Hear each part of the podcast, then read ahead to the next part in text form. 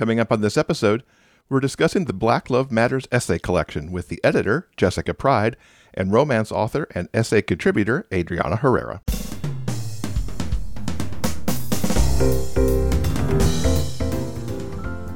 Welcome to episode 399 of the Big Gay Fiction Podcast, the show for avid readers and passionate fans of queer romance fiction. I'm Will, and with me, as always, is my co host and husband, Jeff. Hello, Rainbow Romance Reader. It's great to have you here for this first of two episodes where we'll be discussing the Black Love Matters collection. Now, before we get into that, just a quick reminder that if you'd like to get book recommendations from us, delivered to your inbox every Friday, you can sign up for the Rainbow Romance Reader Report. It's a great companion to the show and a fun way to learn about new and upcoming releases. To sign up, go to biggayfictionpodcast.com slash report. Now, you know, we've talked at various times, particularly over the past few years, about diversity in romance. Diversity and the representation and inclusion that comes with it is why we wanted to focus on the Black Love Matters collection and present this two episode series. I don't think I've marked up a book as much as I did this one, which I have to say isn't the easiest thing to do when you're listening to audio, to be able to hit that little bookmark and leave a quick little note on what you liked about that particular segment. In this book, though, it's difficult to go more than a couple minutes or a couple pages without coming across a passage that's thought provoking and that often comes with a range of emotions from sad to joyful to being outright pissed off about the state of the world and how people perceive and treat each other in some cases. This feeling is captured right at the start of the introduction, written by Black Love Matters editor Jessica Pryde.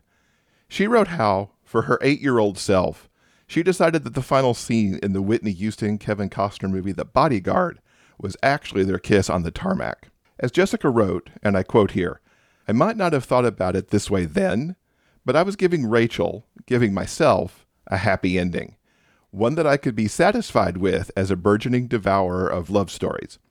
And the fact that it was a black woman I was giving the happy ending to in such opposition to the other media I'd been exposed to and would continue to experience for the next few years, was no small factor in needing to see that happy ending. Now, representation is improved in media since The Bodyguard came out in 1992, but it's still nowhere near where it should be. And when you look at romance books, reviewing the most recent data from the Ripped Bodice's State of Racial Diversity in Romance Publishing Report, in 2020 and 2021, only some 12% of romances were written by BIPOC authors and released by leading romance publishers. While that's up from 8.3% in 2019, it's still not reflective of the number of BIPOC people in the US. And we suspect, though we have no data, the number of BIPOC authors in queer romance is quite less than 12%. Now, beyond the book world, while there is more representation for persons of color, it often doesn't come without backlash. Just this year alone, there's been disheartening controversies made about a black actress playing Ariel in an upcoming Disney live action version of The Little Mermaid, which comes some 25 years after Disney gave audiences a black Cinderella, with Brandy as the princess in a film that also featured Whitney Houston. Similar controversy has come from the diverse cast featured in recent Star Wars movies and TV shows, and the new Amazon Prime series based on Lord of the Rings. This all demonstrates we have a long way to go across the media landscape, and in the real world, too. We firmly believe that everyone deserves to see themselves in a happily ever after. As an action hero, as royalty, a mer person, an adventurer in space or Middle Earth, or hey, depending on the story, a character who embodies all of that at the same time. And if you'd like to write that story, let us know, because that'd be a pretty cool book. And we hope, since you're here with us, that you believe in all that too. So while a collection of essays isn't something we would normally talk about here on the show, Jeff and I both read Black Love Matters and absolutely loved it. It's got a lot of really important, insightful things to say, and we wanted to share that with you as a way to encourage you to give this book a try. We hope that hearing us talk about it and hearing Jessica and Adriana talk about what they're so passionate about, that'll give you some time to reflect on how you choose what you read. All that being said, I want to make sure that you know Black Love Matters is more than a bran muffin. You know, something that you consume because it's good for you. Not only is this collection educational, but it's also really funny and, like I said before, very insightful. It talks about where the romance genre has been, where we are right now, and where we're going in the future, which are all things that we are very passionate about, something we talk about every single week here on the show, ever since episode one back in 2015. And now let's dive into our conversation about Black Love Matters with Jessica Pryde and Adriana Herrera. Jessica talks about why she wanted to do the collection, and they both discuss the essays that they wrote. We also dig into why representation matters and the difficulty that can be had in finding books by black authors. Jessica and Adriana, thank you so much for being here to talk to us about Black Love Matters. Thank you. Jessica, Thank I want to start with you just for some introductions. Please tell our listeners who you are in case they don't know already. Sure. I am Jessica Pryde. I am a contributing editor at Book Riot and the co host of the When in Romance podcast. And I edited and contributed to the book Black Love Matters. And Adriana, you're certainly a return guest for us, but let people know who you are in case for some reason they haven't read one of your books yet. I am Adriana Herrera and I write romance. And I was also a contributor to the essay collection Black Love Matters. Jessica, tell us a little bit about how this book came about and kind of the moment that triggered the idea for the essay collection. Sure. The the moment that I always go to is when I was reading Well Read Black Girl by Glory Edim. And it's a really great collection, sort of like Black Love Matters, of a lot of Black women authors and other people sort of talking about the moment they saw themselves in fiction. And I was like, nobody in this book is talking about romance. And I've been a romance reader since before I should have been re- reading romance. So I I like sat there thinking like what if there was something like this or something similar where maybe not everybody was talking about the moment they felt seen, but just like what it's like from the black experience of being involved in the romance universe. So that's that's sort of how it came about.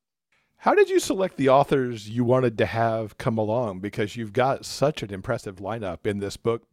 There were certainly a lot of people that I've heard of, but then, you know, others that I hadn't as well. It was a, a bit of a mix between sort of looking at who I whose books I was enjoying and who I felt like had a unique perspective. And then people that they recommended i needed to like get the like frightening one out of the way. So the first person i contacted was beverly jenkins miss bev. And she actually recommended margo.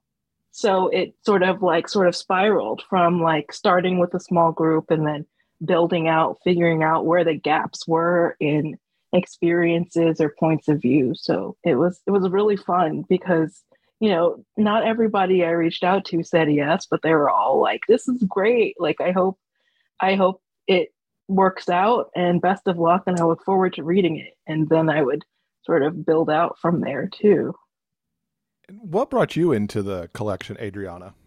Jessica. She she invited me and I think I mean, I think Jessica, because she is not just like really aware of the romance, like romance happenings, is also like very attuned, being a Black woman herself, to who is out there writing romance about people of color, Black people in particular. So she had like a pretty good sense of who a was writing it and B had a lot of opinions about it. And mm-hmm. from a particular point of view, and I think that's what she ended up with such a good group. I think we all were really coming in with like a really particular point of view. And it really gave.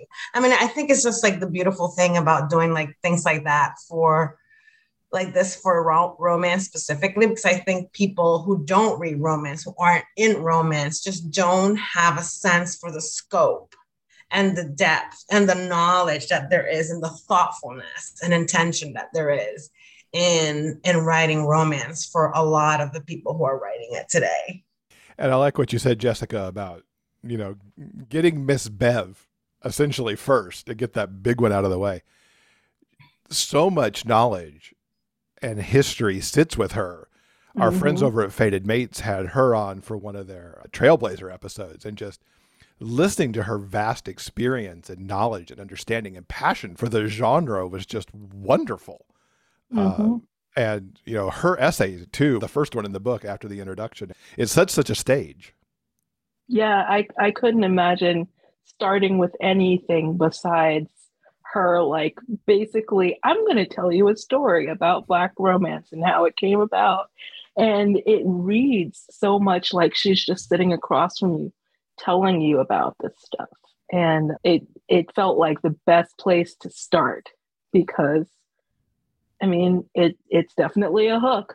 It'll get you it'll get you in there and then to just move from there to the rest of the purview was just a great way to to go about it. And she she put so much in it. I had to actually like go back to her with with the essay that she gave me and was like this is great but where are you in here? Um, so we had to go back and forth a couple times to just remind her it's like yes you can tell us about everything else that was happening but you were in here too. You are a huge part of the history of black romance so drop yourself in there a few times. Did you give the authors any guidance on ideas for topics or things you'd like to see them write? Or was it more organic of here's the broad topic of black love matters. What would you like to write?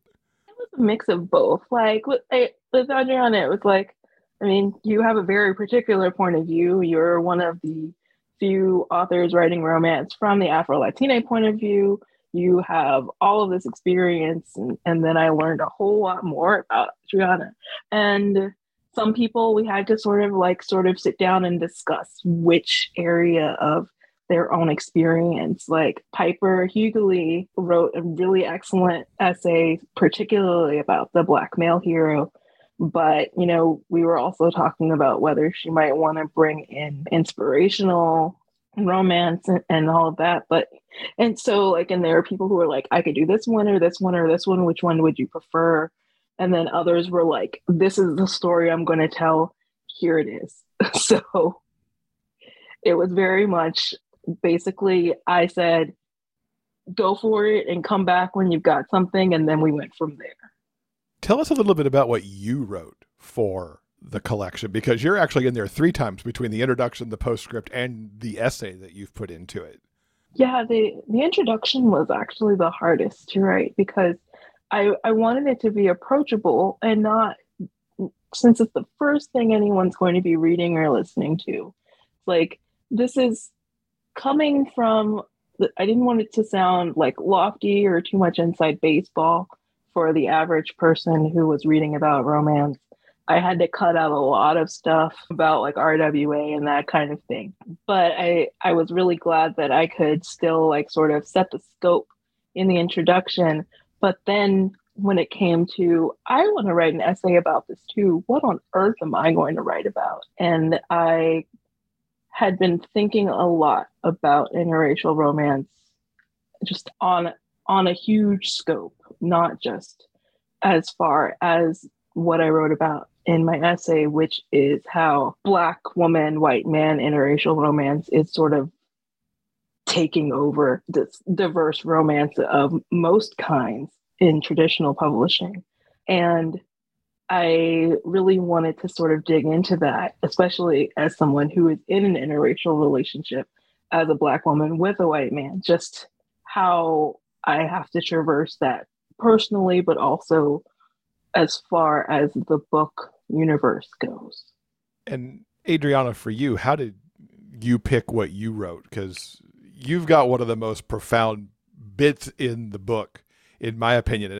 Yeah, I mean, I think, again, I think Jessica and I were on the same page that what I could bring in is that I am someone who is kind of in a space that kind of gets lost in the cracks of, you know, blackness in general. And it's like I'm I'm Latina, I'm from the Caribbean, I come from a place that speak, speaks Spanish and I am also Afro descendant. So I am Black. And to me, I had to kind of think about my own sense of my Blackness in terms of representation and seeing myself represented because I grew up watching telenovelas and I talk about like how telenovelas in particular have like a pretty important role in my life in general in my family's life because it was my dad's business.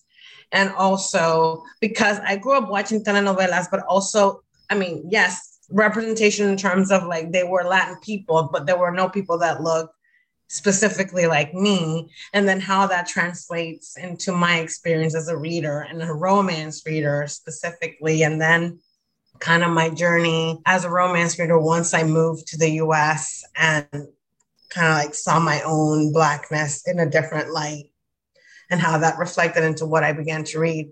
So, yeah, I feel like for me, it was kind of like a layered, it was different layers of my experience as a romance reader and my like my consciousness around representation i think was a lot of what was in that essay in terms not just of representation in terms of books but like love stories because telenovelas are romances. It's just their you know television and and my sense of where I could fit into those stories as like my full self, as like a Latina and a black woman and an immigrant and a person who is bisexual and all those things together. And that was kind of like the place where like I kind of just slid through the cracks. And the, the representation is exactly what struck me so much in your essay because you have this passage. You mentioned what you, what you just said that telenovelas was your your father's business. It was also your mother's business. They were in it together. But you mentioned at one point in the essay that you wondered if your mother and father would have had if they had seen themselves more in the telenovela romances that they were putting on the air, that it would have helped their own HEA. And I don't know if people think about how seeing yourself even in an entertainment fiction program or a book, how that can impact your real life and and the relationships you have. Yeah, I mean, I think about that a lot actually, because obviously I'm a romance writer, so I think a lot about romantic relationships. But I think about my parents and my dad specifically. My dad was a really dark skinned man who was a lot darker skinned than I was, than I am. And he and he was, you know, this person was like a very successful businessman, and his business was romantic. Like he knew he could watch the first episode of a telenovela because he would go to these like big trade shows and he would watch, you know, like the pilots, and then he would decide if he was gonna buy it or not. And my dad knew it was gonna be a hit, right? Like from the first episode.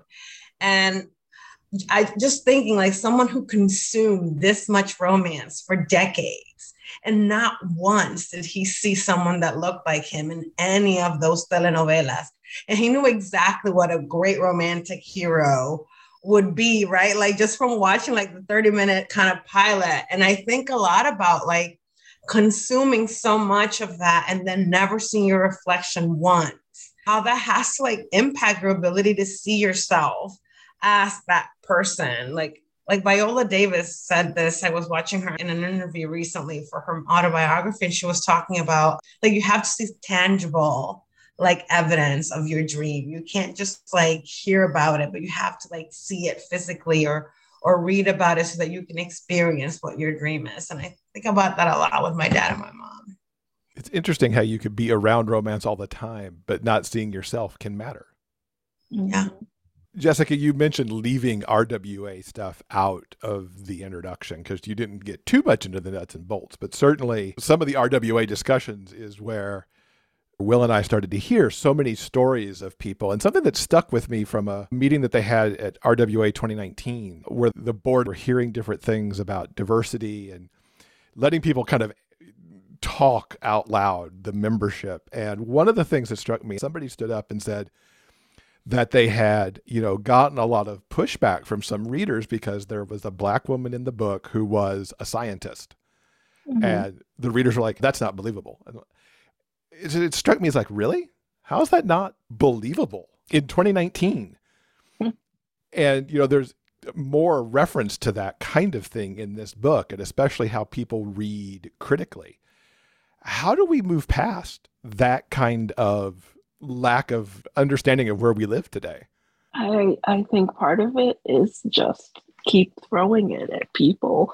Um, that's the only real way that you know th- throw it, throw it, throw it. Hope it'll stick like spaghetti eventually. Because you know even even Miss Bev talks about you know 20 25 years ago being approached by a white reader who told her that She didn't know that Black people fell in love the same way that white people did. So, like, we've still got those readers that we have to get through to or not. Like, sometimes it's just like you have your you have your 95% of romance. If you really want it, you can have it. But you know, for people who aren't who are reading and not realizing the amazing communities, the amazing abilities, the amazing just like lives that Black people in particular have. Carol's essay was all about sort of like Black community and infrastructure and working together in activism, but very, in a very insular way, because that is how we have learned how to work and live in the United States in particular.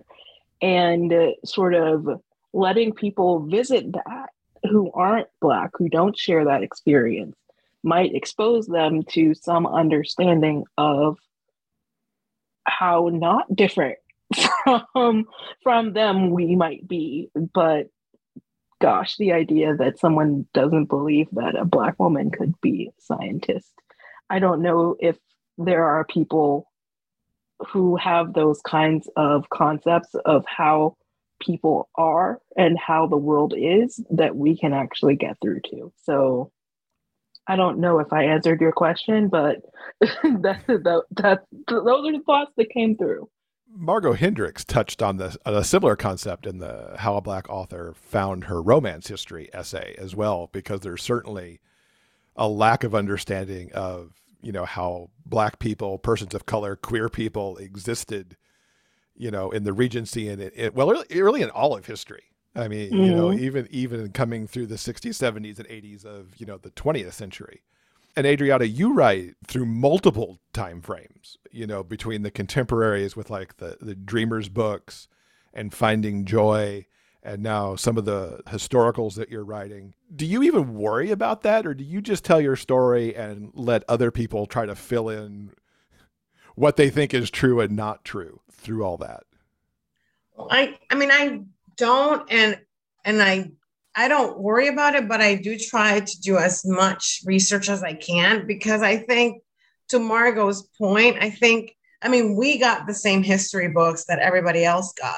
Mm-hmm. And so we've also like not had our complete history told to us, right? And so even for me, who I grew up in the Dominican Republic, so I went to a Dominican, you know, elementary school, high school, and college. And and so I have a very strong sense of Dominican history because I was born in, and, and I talk about this in, in my essay, like I was born in the place where the transatlantic slave trade began. Mm-hmm. And I mm-hmm. was also born in the first place that was a city in the Americas. So I have a very strong sense of just how long Black people have been like living and thriving in this part of the world. And so I think that helps me come into these like historical romance spaces with a lot less like trepidation. I think because in romance, we have only read a very particular part of history. And specifically, like, I mean, when you're not talking about like Miss Bev, right, who's been doing her thing for decades and is writing like the African American experience. But like mm-hmm. for me, for example, I'm writing about people from the Caribbean in Europe. And that is something that has not been, that has been predominantly like European set historical romance, other than Vanessa Riley, I think, and Dahlia Rose, I think, and now JJ McAvoy, like her first came out this year, have not been really writing in that space. I, I have a lot. I think I, I don't, I come at it from like, I don't have any sense or like hesitation that we were there. And so I don't question it because I know it happened. I mean, it would be really hard not for it not to happen when ships began sailing back and forth from Santo Domingo specifically in 1492. And by the time, like by the 1800s, it had been like 300 years. Mm-hmm. So it would mm-hmm. be very difficult for people not to make it from the island to Europe, only from Europe to the island. The island would have been overflown with people, people would be in the ocean.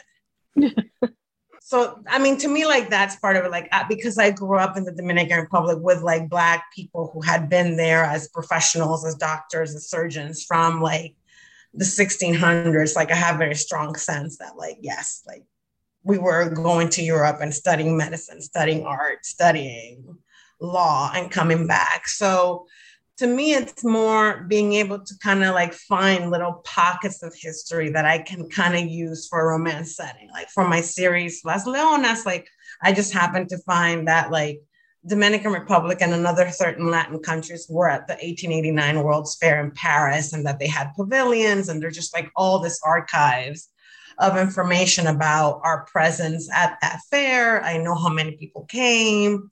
There's like ledgers and registers of how many Latin people were at the fair. So like there was all this information that I could use to kind of like set a, a series there. So I don't I don't worry about it because like I know how little like how much information I had I was lacking in my education about the presence of people of color in the world in general.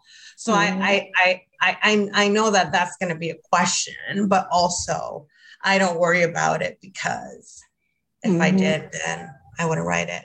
Was there an essay or a passage of an essay that like really maybe surprised you or caught your attention the most within the collection? I I mean, I don't think anything surprised me. I was really interested in just all the different ways that people think about romance and, and like black romance in particular like jessica mentioned like i think carol's essay was like really talking about like how community can exist in in in romance and like the like the activism that one can do through reading and also through writing and Ms. Bevs was just fascinating because she's just like a living, walking, talking history archive institution of like she's like literally the one of the people that built the house that like we get to write in. Mm-hmm. So just to to to read about all the things that were like how much has happened, right? Like you, you, you always think about people coming into romance as a very new thing, and then you remember, oh, oh, you know, Beverly Jenkins has been writing since like the 80s when romance really began to be a thing that was like the, the like the modern genre that we that we that we read now. So it was mm-hmm. I don't think mm-hmm. anything surprised me. I just think I just found it very enriching to me. Mm-hmm. And Jessica, how about for you? Oh gosh. The fact that the fact that I got to read every essay, some of them like three or four times, I did not realize how how many times you have to read a book before it's published. Just by the way, Adriana, I salute you because you've done that a whole lot. Um, but every essay sort of stood stood on its own, and that's the main thing that I really love about this. I will say that the the one essay that I didn't know what to expect. So that kind of just sort of took me by surprise was Da'Shaun Harrison's essay, in part because they are not in the romance universe. I really wanted something from the perspective of someone who was familiar with pop culture, who could talk about romance and love and the universe and Black love in particular but they I really I really love their voice and their essay about desire and desirability is so very different from everyone else's even though everyone like I said all of the essays are different. But that one just like that's the one that made me like sit and like think about everything I knew for a little bit before before I w- came back to them to to talk about expanding ideas and clearing things up just because it's like I know I have a degree in humanities, but that is you are on a whole different level than me, my friend. So that that's the one that that stands out because Da'Shaun himself stands out among the very romance centered people that is the rest of the collective. How did you decide how to order them? Because it is a very distinct order that really tells a story and pulls a narrative through, starting from Miss Bev through to the end.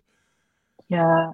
I knew that Miss Bev and Christina's essays were going to be the bookends, just sort of where we started, where we're going, kind of thing. And the other ones, I'm I sort of shifted around based on their themes and almost like how personal the essays were. I didn't want to have like personal essay, personal essay, personal essay, theory essay, theory essay, theory essay. I wanted it to to sort of flow so you didn't get too tired, uh, like mentally tired of the same kind of concept over and over again. You got sort of a mix because there is a nice blend of people who are writing from a personal point of view, people who are writing from a more academic point of view, and people who are somewhere in the middle. So I wanted to n- not quite alternate, but sort of smoothly move through those so that it wasn't just like because I almost did it in groups, like these are the personal ones and these are the literary ones. And, but I thought that having it move back and forth might be a little more interesting to read and also make people not skip whole sections in the case that they were afraid of the academic ones. Don't be afraid by any of them because they, they all tell such a good story. Mm-hmm. Um, where do you think all this does go? I mean, you mentioned Christina's that kind of bookends and look into the future. What do you think the future looks like? You know, based on what she said and just like what you've seen even since this collection came out. Oh man, there there have been a few authors who have popped up in the past year and a half or so because we we got the the final draft in of this in the summer of last year. So it's been a little over a year now since the the draft went in. Well not the final draft but the everyone's essays and everything before copy edits. But there have been some authors whose voices have popped up on twitter or other social media or whose books i've just encountered and been like oh i wish that i could have gotten their point of view.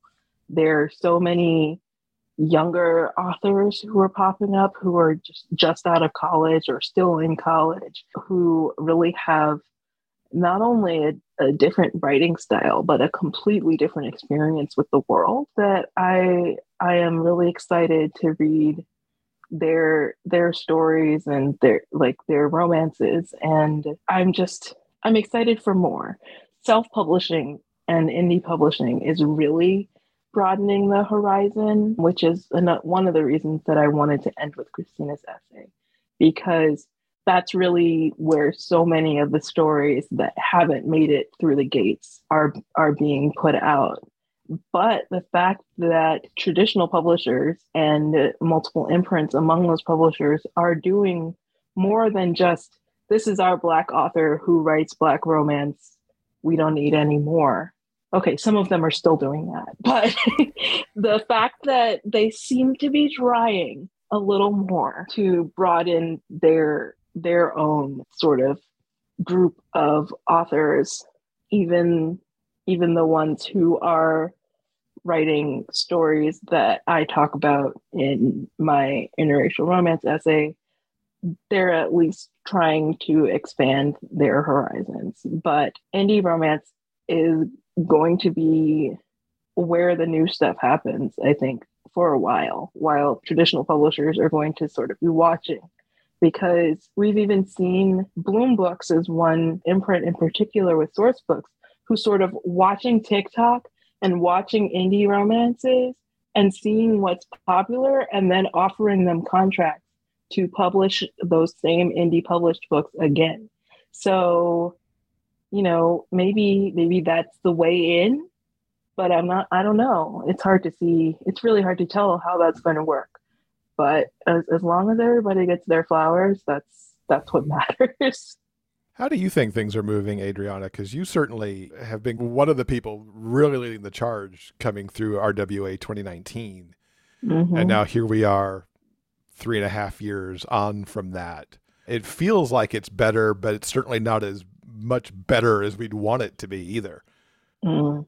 Yeah, I mean, it's hard to say. Like, I probably could talk just about this for like three hours. I think about it constantly. I mean, going from just like the idea of community and like places where romance can kind of have bigger conversations. I think I wish there was something that like was like a, a physical thing because I feel like social media, especially like through the pandemic, has become a place that I, uh, personally for me has been a real hard place to be in if I want to mm. continue to create and write. Like things feel really fraught. There's a lot of intensity. There's a really like it's not easy to have nuanced conversations. And so I think I wish we had something where we could go and talk about craft, talk about the genre, talk about where it's going, talk about how it's going for those of us who are trying to write like in the margins.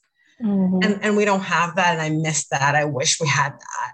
And and just in terms of craft, like I think so much of the conversation is about like how you're doing on social media, like how you're marketing yourself. And and I wish there were more conversations happening in our genre about like the craft of writing, right? Like, mm-hmm.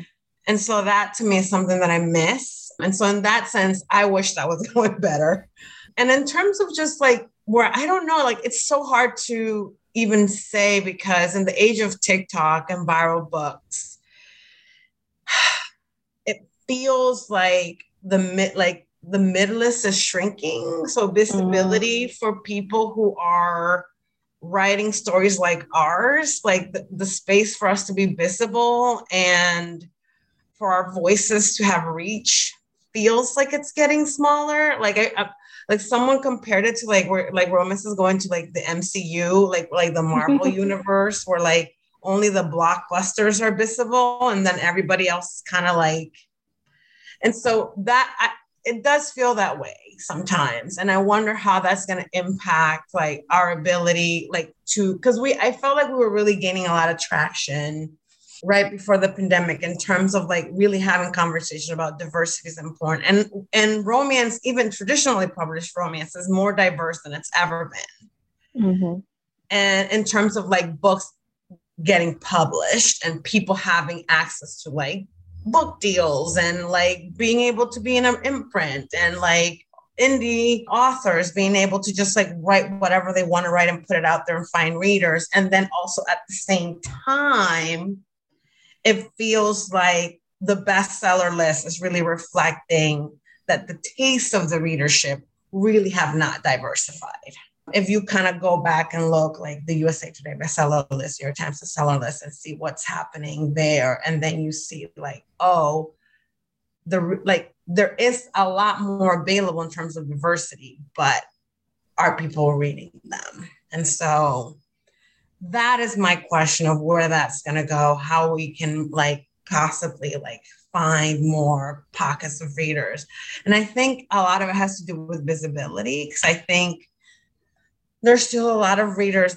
The readers that I, we are writing these books for, it's a question for me whether they they have they know we're here because publishing is very good at selling books to a particular reader, and I don't know if that is the readers that we are writing for. Mm-hmm.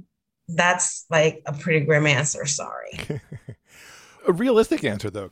You mentioned the mid list, and we've seen late this summer Barnes and Noble saying what they were going to do about mid-list and debut authors and hardback books you know not being in the stores. And of course in general romance is about paperback so it doesn't necessarily impact that yet but you can start to see where the retailers and especially it's concerning when it is the national bookstore because it's really the only national chain that's left i think mm-hmm. and how they're starting to cull some of that and how it affects new authors marginalized voices and that kind of thing do you see that as a concern for romance yet or a concern perhaps yet to happen? I mean i honestly feel like the last couple of years there's been like a whole new readership that's come into romance which we predicted it would. Like we knew ya readers would come into romance and they would have like a pretty big sway over what happened. It's been a different like that readership has come in in a different way than I thought it would. But I think like it tracks that they are more interested in paperbacks because YA readers read a lot more in paperback. So a lot of those things I feel like make sense. The thing about it with romance that perhaps like is like something that is helpful to us that romance readers and romance authors have like self-publishing as like a very viable way to like a make a living and b put their work out there. If you are willing to be hybrid or if you are willing to be self-published like you have the ability to kind of like adapt and adjust to whatever the market's doing. I honestly don't know what's going to happen with traditional publishing. Like i am as like curious about it as anyone else because it does seem like there's a big shift happening in how like how authors can be have exposure how they can have visibility find readers and i frankly don't don't know like how it's to all play out if we're like i think it, my sense is that this happens like this is exactly how everyone was feeling when like ebooks all of a sudden came into the scene and everything was changing very rapidly like 50 shades of gray came in and it was like changed the landscape and so i feel like probably we're in that moment again and things will even out and then something new will come i was just thinking like my local Barnes Noble is literally less than a mile away. It's a stoplight, a left turn, another left turn. I'm in there. And so when I wander in and you see like the spicy talk table and the fact that the buyers are putting more of their like buying dollars into several copies of the same 30 books and they might have one copy of something in the mid list that you're looking for. You know that that is of a concern and you know if you sort of curate your own barnes and noble experience or at any indie bookstore like i've started going to a couple of indies in in my area who don't carry a whole lot of romance and just ordering copies of books like i ordered adriana's last book from there and they ended up getting a couple more copies because like oh that sounds interesting like, well, then just buy them all the time. But it, that's another story. Um, but you know, the the prevalence of trade paperback is you know shifting out some mass market as far as like shelf space and that kind of thing. And you know, that's something that we have to watch as far as the whole romance landscape goes. But I think, like Adriana said, there's there's a little bit less of a concern as far as the hardcover stuff goes, but it's really hard to say where stuff's going to go in print because the TikTok generation really is enjoying having something to to show and hold and like pretty things, but they also apparently don't like human bodies. So I don't I don't know. It's very it's very interesting. yep, it is. And it leads to the connected question of discoverability overall. If you look at authors, for example, who are in KU, which is huge for independently published romance authors. I think, especially when you drill down into queer romance. Mm-hmm. How do you find these authors? I think it's very difficult. A lot of authors have just an icon for their image, and you don't know unless you maybe read bios and they say something in their bio that clues you in or something. And there's a dearth of persons of color on covers mm-hmm. um, as well. I, I, don't know how to solve the discoverability problem. You know, Jessica, you look at a lot through Book Riot and stuff, and Adriana, you're certainly plugged in. How do we solve that? Oh gosh, it's it's so hard. I rely heavily on word of mouth and word of mouth locally, but also like on Twitter. I follow certain groups, and then I follow websites like Christina C. Jones, the Christina that I've been referencing the past couple times has a site called Girl Have You Read, and it is centered on Black romance. It, they talk about releases and all of that, but it, it it is really hard to even determine if someone who is writing about what appear to be Black people, what appear to be queer people, are themselves people of color or queer. Like it, so like you said, unless they put it in their description or you troll them on their social media and see if they have a part like it's it's so hard. And so just like relying on that that personal connection of i read this. It was good. You should read it. Is is almost how i discover every new author, especially indie authors, just because someone has been talking about it. And there are probably so many more that I I don't know because they don't have a Twitter presence or one of my friends isn't reading them right now or talking about them or exclaiming about them on TikTok. Because actually Twitter and TikTok have a very different group of black authors that they love. So it's it's it's an interesting universe. But yeah, it's it's almost all word of mouth. It's it's hard to find them if you're not dialed into everything. And I know that there are a lot of people who prefer not to be dialed in because of all of that negativity, all of that angst, all of everything else that's happening, especially in romance Twitter, which is a new fight every day, it seems like. Yeah, I mean, I don't, I'm not Twitter and I'm not on TikTok. I'm I'm on Twitter like updates and I I don't do it. So I'm like I'm on Instagram and then I try to like follow mailing lists, try to kind of like word of mouth friends that, you know, read what I read and they have a new person that they found that they they they like tread into those very treacherous waters of Twitter and find something new and they bring it back to me and I'll read it. But but I think if, if it's not word of mouth or something that like you know, magically kind of like get some traction outside of social media, then it's hard to find. Unless, of course, then you have the covers, and then we have like all this, like, you know, different, like, there's different kind of like opinions right now about if you, if you should have object covers or you should have a person on the cover. So it's hard. And I've even heard some debates around should it be a photograph or should it be illustrated mm. as well and what do the differences between those actually mean and the message they kind of convey it was a very interesting topic that we could probably go on for forever even debating the kind of cover mm-hmm. yeah jessica how's the response been to the collection? It's been out since this spring so we're about six months out. What have you been hearing from the the folks that have read it? I have been hearing very good things, and I'm very glad that the response has been significantly positive.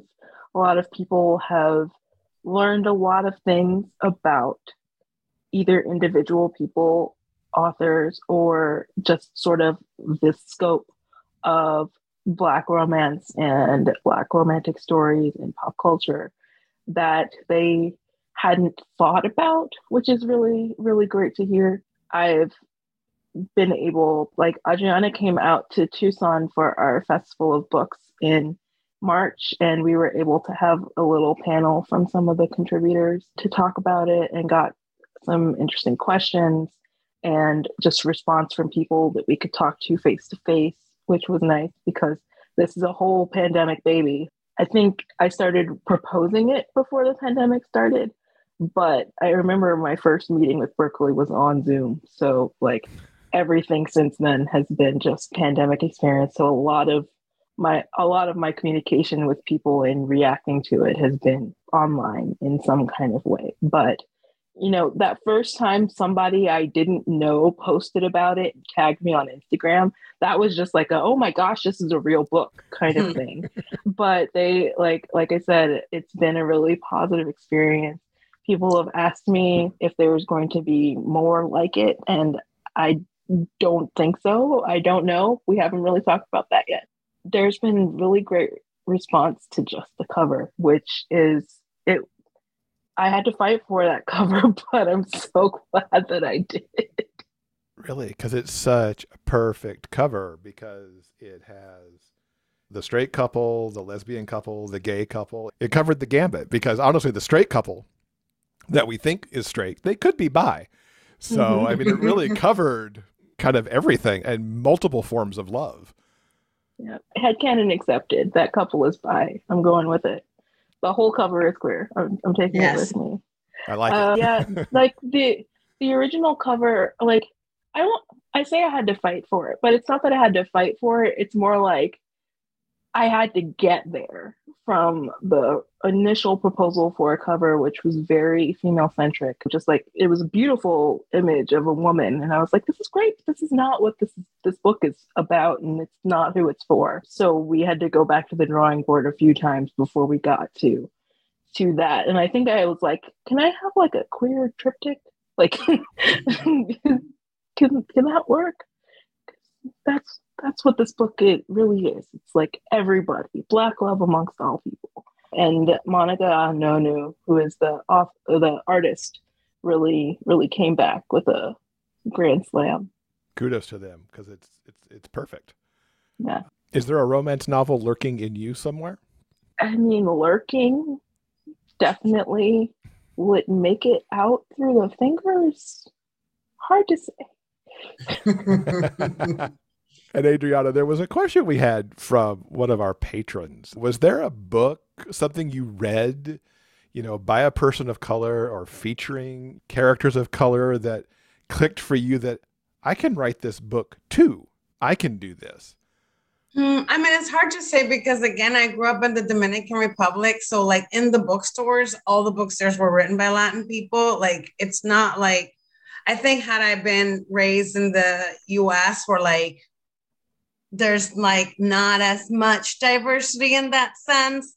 It mm-hmm. would have mm-hmm. been like, I think I would have kind of like come to that moment, but there were so many Dominican writers in Dominican bookstores that I mean, I always knew that like Dominican people could write. I think probably it was the piece of seeing like romance written by a person of color that gave me kind of like would have been more something that I would have kind of gotten here in the in the US because like you know Isabel Allende, Gabriel Garcia Marquez, Mario Vargas Llosa, like that was all Latin people on the bookshelves on every bookstore in the DR. So I think my experience, given that I didn't grow up here, was a little different in that sense. But probably like, I mean, I would say probably the first like books that I saw that were by like with brown people on the cover because there were some Latin, like Latin lines in the in like in the in the US bookshelves. I moved here when I was 23, but probably I would say like the first book that I saw that was like, whoa, was Dirty Girls Social Club. And that was a chick lit book that came out in I want to say like 2001, 2002.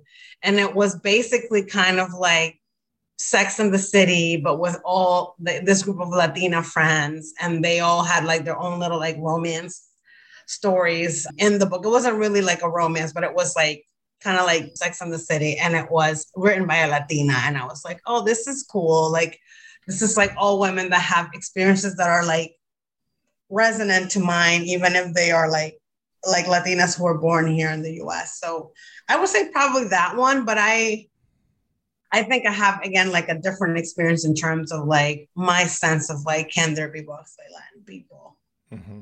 That just highlights probably a whole other discussion we could have, just the differences in countries. Yeah. Mm-hmm. You know, and how this plays out in different parts of the world as well. Maybe that's book two, Jessica, right there. different yeah. perceptions around yeah, the world. Yeah, romance writers in different places in the world. That would be super fascinating.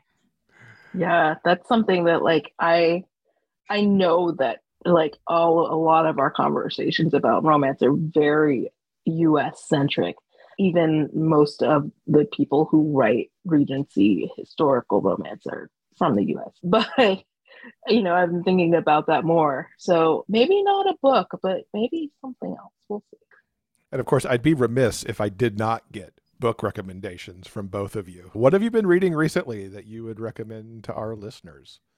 one that I really enjoyed relatively recently, speaking of not being US centric, is Honey and Spice by Bolu mm-hmm. Babalola. And Bolu is a British Nigerian author.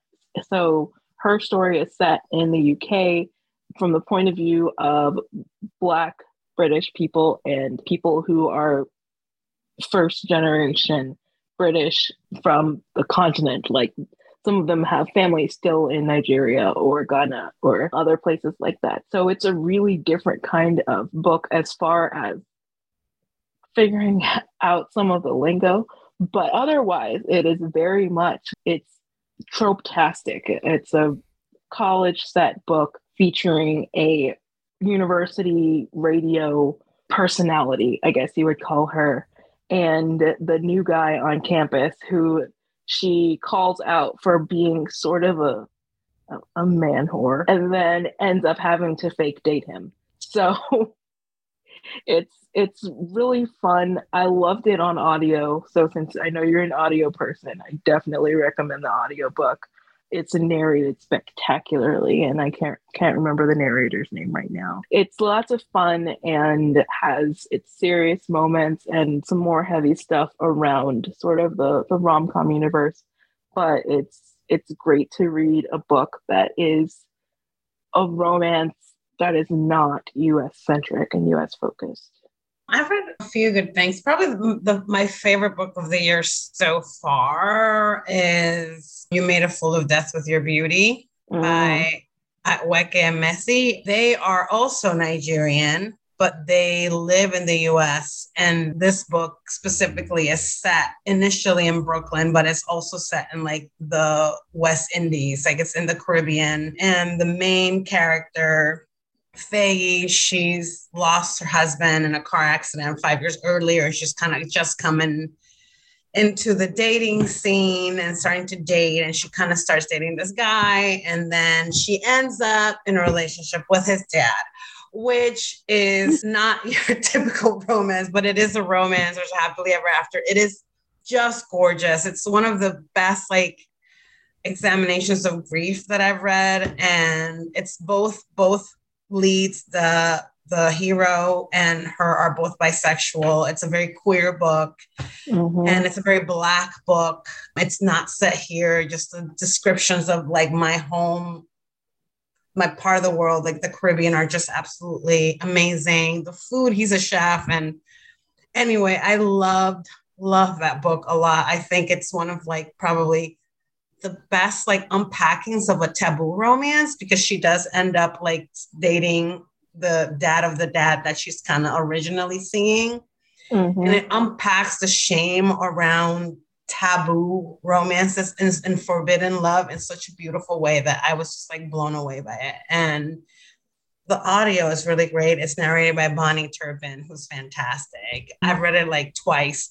Eh, like I read it and then I listened to it, and then I'll probably read it again before the year's over. I really, really love that book. I think it's like truly like one of the best romances I've read in a long time. And also one that is a lot more lighthearted. It's called Witchful Thinking and it's by Celestine Martin. It's a debut paranormal, and it's she's black. Both leads are black, and it's a witch and a merman in like a New Jersey's like coastal town, and it's super cute and it's really romantic and sexy. So that those are two that I've read recently that have stood out for me. And Adriana, you've had quite the summer with Caribbean Heiress in Paris. Congratulations so much on how Thank that you. book has gone. I keep seeing it like everywhere. Yes. You've got quite just... a few things coming up shortly before this interview comes out on the hustle will have come out. Yes. Um, what else is coming up for you? Well, I just turned in the second book in Las Leonas series, which Eris, A Caribbean Heiress in Paris is the first one. So the second one is An Island Princess Starts a Scandal. And this one is a lesbian romance. So it's, if you've read the first book, it's the Duchess and Manuela, who's like the, from the three trio of friends, she's the artist. And it's also set in Paris in 1889 at the World's Fair. And then I have Hustle, which is my second one in the Dallas series. I have a novella that's like in a monster romance anthology that we did a Kickstarter for called The Hellmouth Guardians Lover, which is like Buffy fanfic, but with a serpent demon. When I saw that on your list, I was so surprised. It's like, look at Adriana really branching out.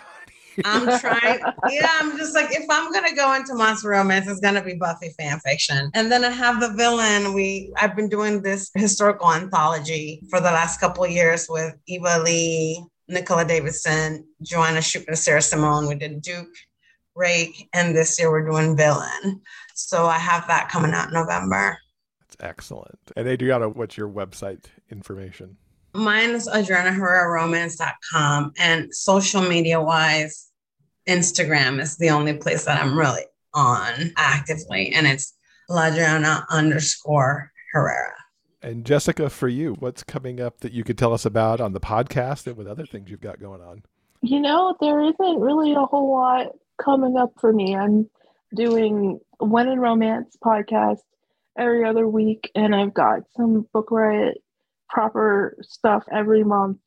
But I haven't really settled on my next project, but there's something moving forward, probably starting in 2023.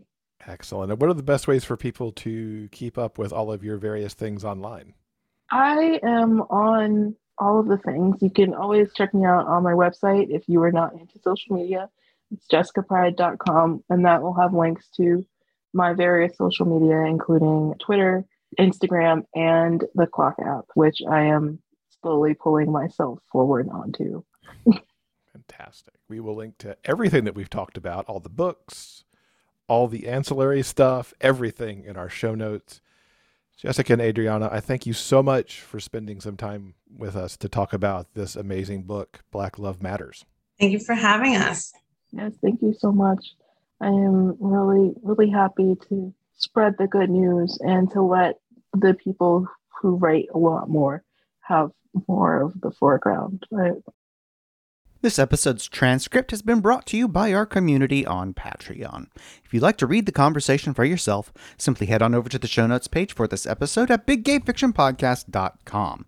And don't forget, the show notes page also has links to everything that we talked about in this episode. And thanks so much to Jessica and Adriana for discussing the Black Love Matters collection with us. We hope that you'll join us in seeking out and reading books by authors of color. The more we all read these books and lift them up by sharing and reviewing them, the more it will encourage the authors to keep writing, which in turn allows more people to find themselves in the pages of a book. All right, I think that'll do it for now. Coming up next week, we'll continue our discussion of the Black Love Matters collection with author and friend of the podcast, Kosoko Jackson. In his essay, Kosoko focuses on the representation in media, and in particular, three characters from TV that impacted him, both as a queer black man and as an author. So we'll be discussing that, and we'll chat about his new rom com that's releasing in December. On behalf of Jeff and myself, we want to thank you so much for listening and hope that you'll join us again soon for more discussions about the kinds of stories we all love the big gay fiction kind. Until then, keep turning those pages and keep reading. Big Gay Fiction Podcast is part of the Frolic Podcast Network. Find more shows you'll love at frolic.media slash podcasts. Original theme music by Daryl Banner.